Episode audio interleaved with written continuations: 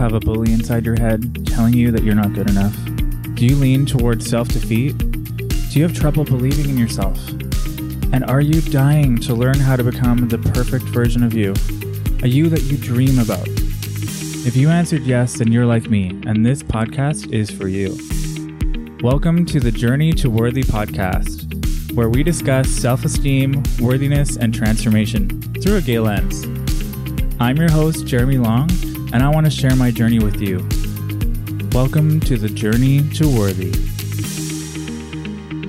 Hey everyone, welcome to the Journey to Worthy podcast. This is episode eight. We have a very special episode for you. We have a sex therapist, Lyndon Neudorf, is going to be interviewed with me. And this is a little bit of a longer episode, so I've broken it up into two parts. So feel free to listen to part one today and part two when you have got some more free time.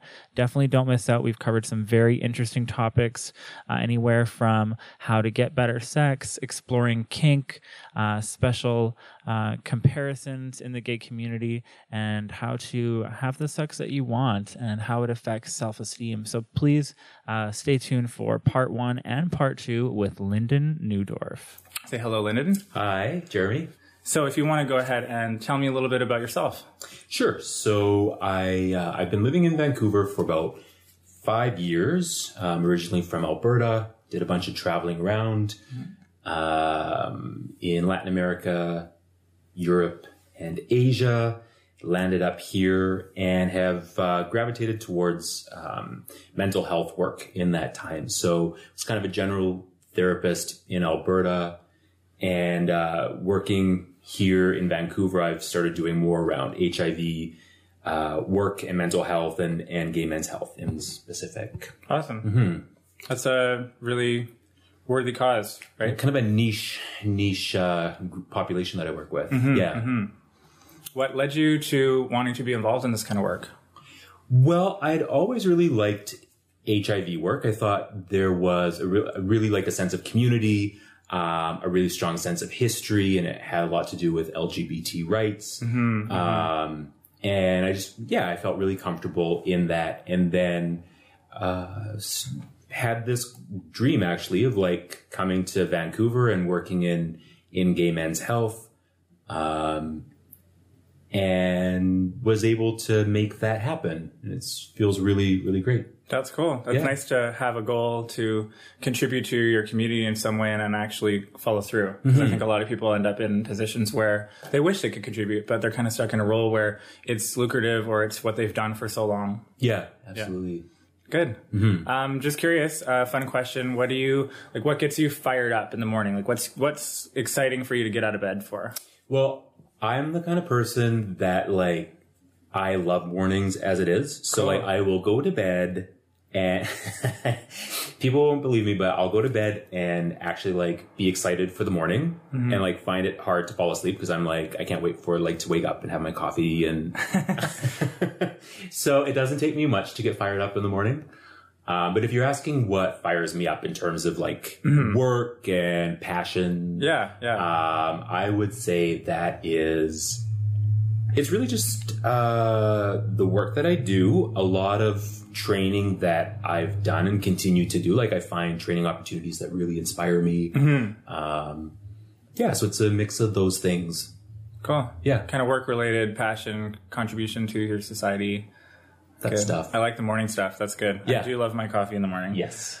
Uh, I'm just curious. Actually, you mentioned different training. So you did. Mm-hmm. You had told me that you had just done a training in San Francisco. Mm-hmm. Do you want to talk a little bit about that? Sure. So I I finished the in class part of uh, it's like a full uh, post grad intensive training in sex therapy mm. at the mm. California Institute of Integral Studies in okay. San Francisco. It's one of the few accredited post grad programs in North America. So there are a lot of programs, but some of them are a little sketchy. Mm-hmm. Some are unaccredited, but are actually really good.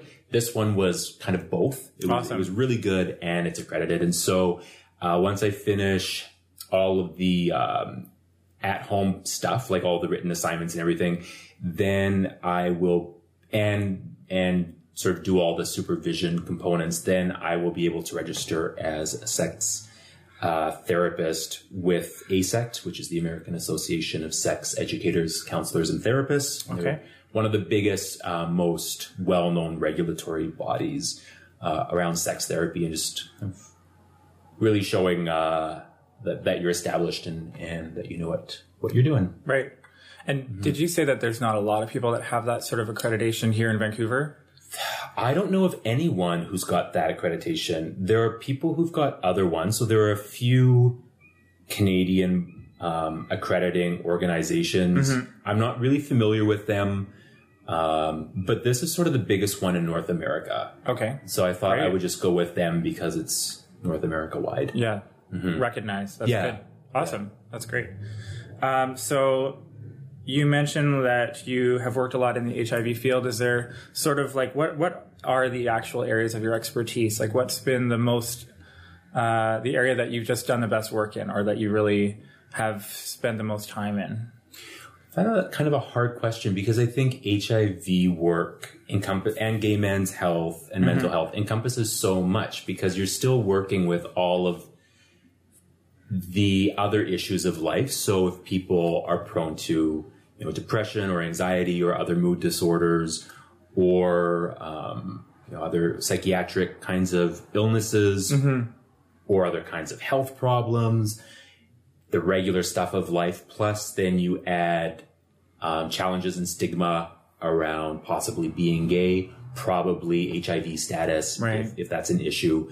Um, yeah, and, and that just really complicates things. So I think, I think you have to be good as a generalist to be able to, to know, have, have some familiarity with all of those other things and then be able to, um, also be able to work, uh, specifically with, with HIV and gay men's health because that's, uh, kind of a niche area of its own. Right. So having the general therapist skills and tools to rely on to be able to navigate to push someone in the right direction to know what they need is really important. Mm-hmm. Right. a lot of people are coming with various kinds of uh, you know awful experiences that have happened to them. Um, some people have full symptoms of uh, trauma, and so kind of navigating that as well, taking that into account is really important.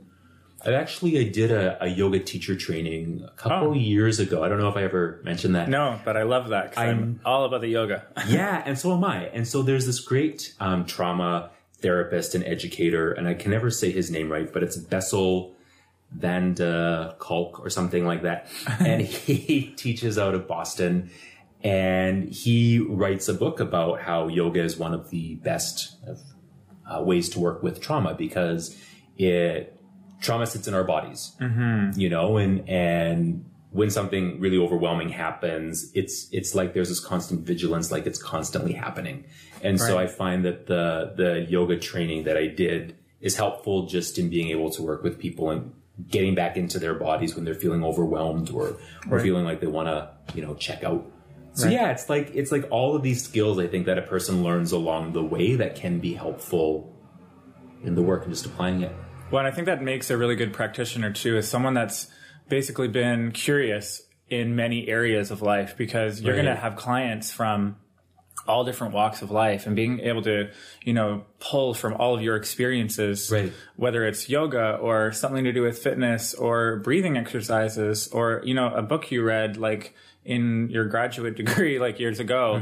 Uh, it's really fascinating that sometimes all that stuff sort of really makes sense later on when you actually come across someone that really needs it. Yeah. Yeah, yeah, that's Mm-hmm. cool. I was curious. You said some some of the clients that you or people that you would meet with uh, maybe will have been referred through other uh, areas of the mental health system or the healthcare system in general. But Mm-hmm. who would, if we just heard about you and you know, Lyndon's a sex therapist, like who would um, be the kind of person that would think, okay, maybe I should see a sex therapist? Like, what would be? Sure. Yeah, what would be like?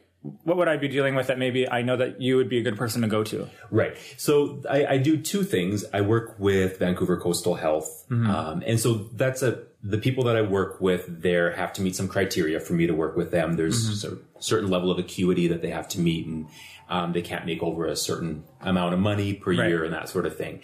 And then in that role, I I do a wide range of work. But it, I think you're talking more about the private practice that I do. Yeah, probably that. Yeah. And so I think that people looking for a sex therapist, you know, it would be lovely if people were coming in and mostly like, you know, my sex life is great and I just want sexual enhancement skills and like Yeah. working on it. But that's Don't we all not, want that? not what people are like willing to shell out a lot of money for, right? Because Okay. because therapy does cost uh, quite a bit. Yeah. Um, so typically, when people are coming in, they sort of reach the end of their rope already, and finding that They really want to make a change. they really want to make a change, and they've and they've been struggling with this for a while. Some of the things that they might be working through are um, issues around sexual identity or gender identity. Um, in couples, it might be desire discrepancy within the couple Okay. this kind of thing about you know one person seems to want it a lot more than than the other person and that's become a real source of conflict or trouble in the relationship um, problems with painful sex problems with climax problems with uh, arousal yeah so it's a it's a wide range of issues Yeah, for sure. that people are coming in with And what would be your main sort of way of assessing how to help that person? Well, the first thing I would do is see how long this has been a problem for. Mm-hmm. You know, if it's if it's a pretty recent problem, then we look at what's been going on recently that might be contributing, if including uh, medical factors. Right. If it's a longer term problem, then we have to start looking at what are the patterns of behavior and thoughts and everything that has contributed to this building up over time. Right. So yeah, Yeah, fair enough. We also talked over on the phone. Um, it was a really interesting topic around sort of casual sex and sex positive um, behavior. And so I was wondering if you wanted to dive into that a little bit. Um, because when it comes to, I guess, this the term sex positive is maybe thrown around. I think you and I were talking about how the definition of that it's it's not exactly the same between every person right. right? And so the idea of, you know, especially in the LGBTQ community, you know, there's all these apps. I've talked about this on previous episodes, like hookup apps, and uh, I've been engaged in, you know, f- casual sex, you know, and meeting lots of people. Um, but maybe the idea of what is sex positive, like when does sex positive and having, you know, multiple partners, when does that sort of cross the line over into unhealthy or, you know, addictive behavior?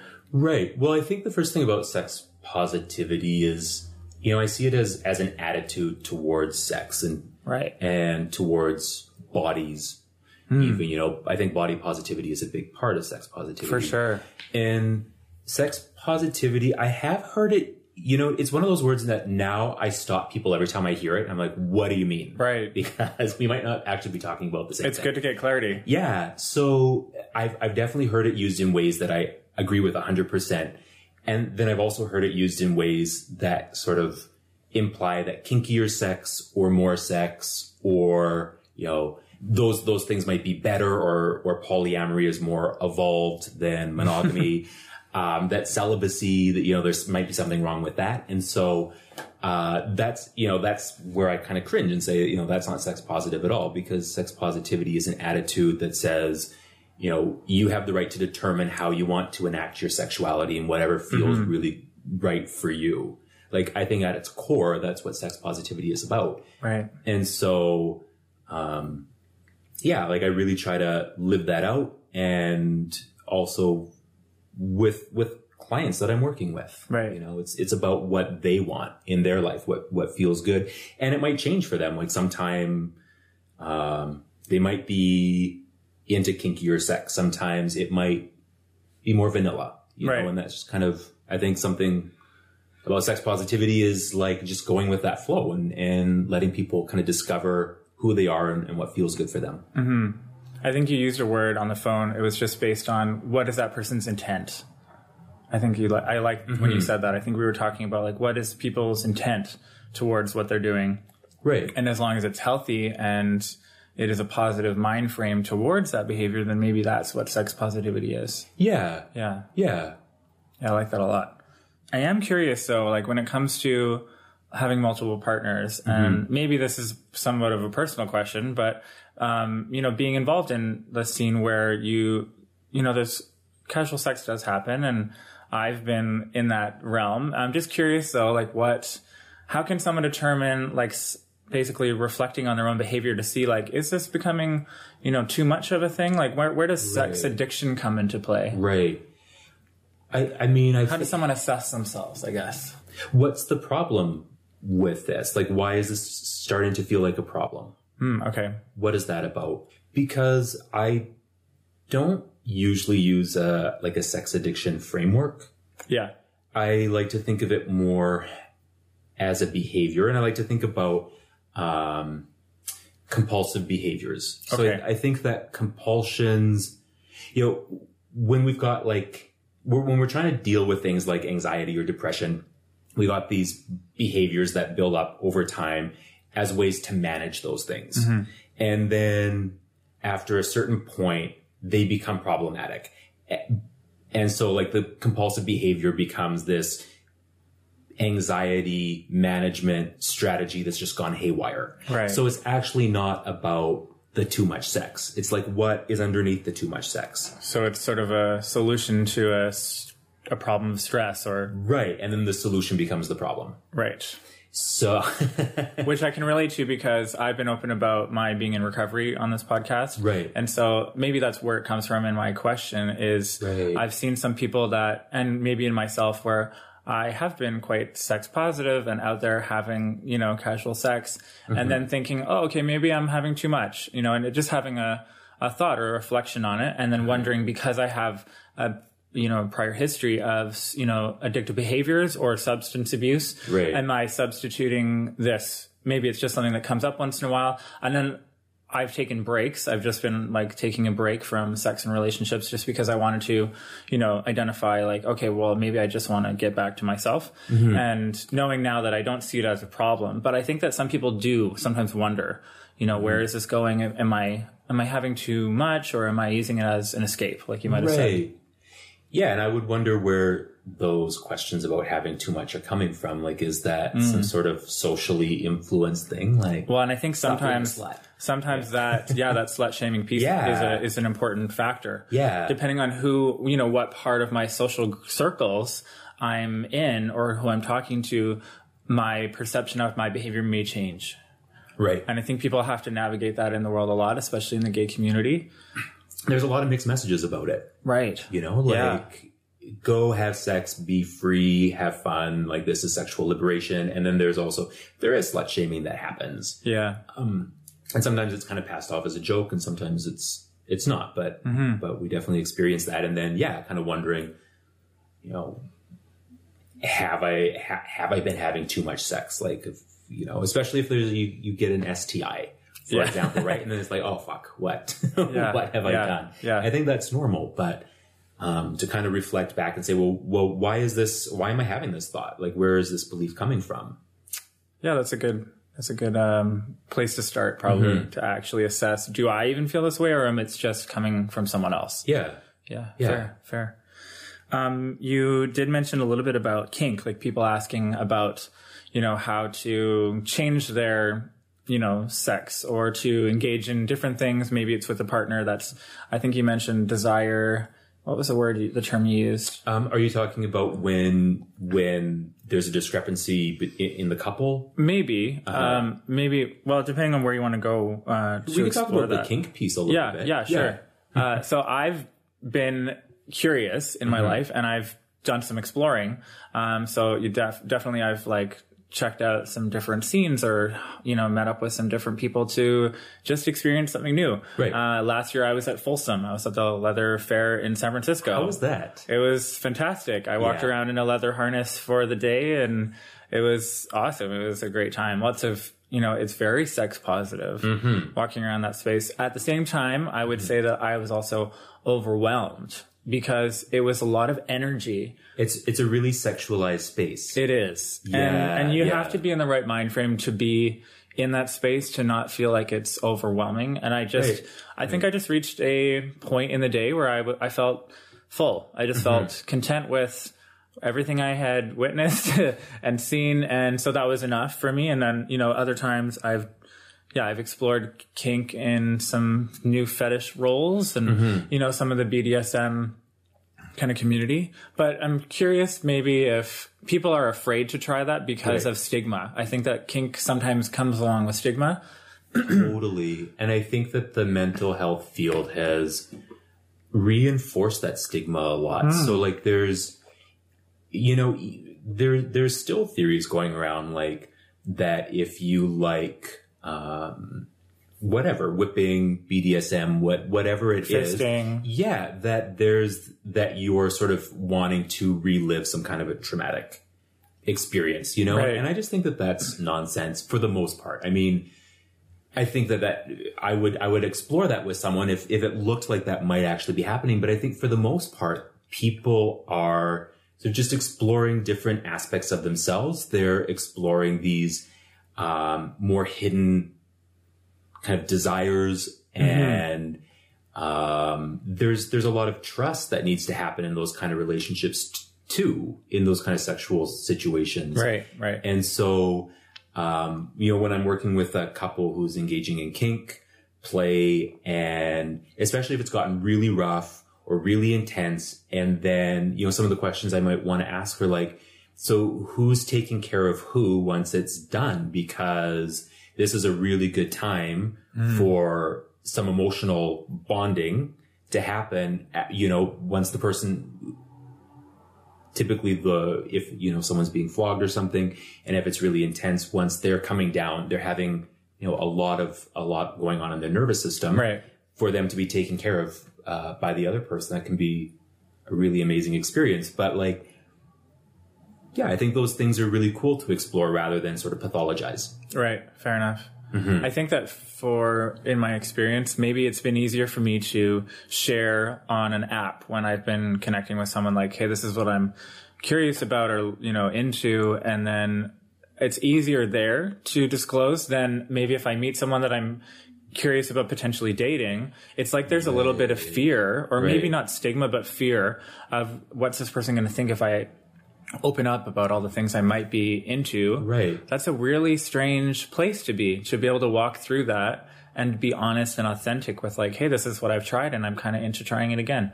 I totally hear what you're asking. And like, for me, I'm coming from the perspective of like, regardless of all of the work that I do, I think my nature is pretty vanilla. Right, Like okay. I'm just pretty vanilla, right? Yeah. But I think I like your question because I think that if someone, if I was interested in a potential partner, it would be like, we've got some cognitive flexibility around, like, we don't, we aren't just confined to these boxes Mm-hmm. about this is the only kind of sex I'm ever going to like Right. you know like we can kind of break out of that and try something else Mm-hmm. as long as it's still consensual as long as it still feels okay sometimes you're actually doing it a little bit for your partner Right. and there's going to be some kind of rewar- reward Right. for that Maybe a give and take in some way. totally and Yeah. i think that that is a really natural thing in a couple Right. so I don't, I mean, I don't know. Maybe some people find the partner that's the exactly perfect match Mm-hmm. sexually, but I think most people probably don't. You know, and so there is a little bit of this give and take Yeah. within the relationship and, and people being a little bit more flexible around what their desires are. And maybe even having an acquired taste to Right. something. Right.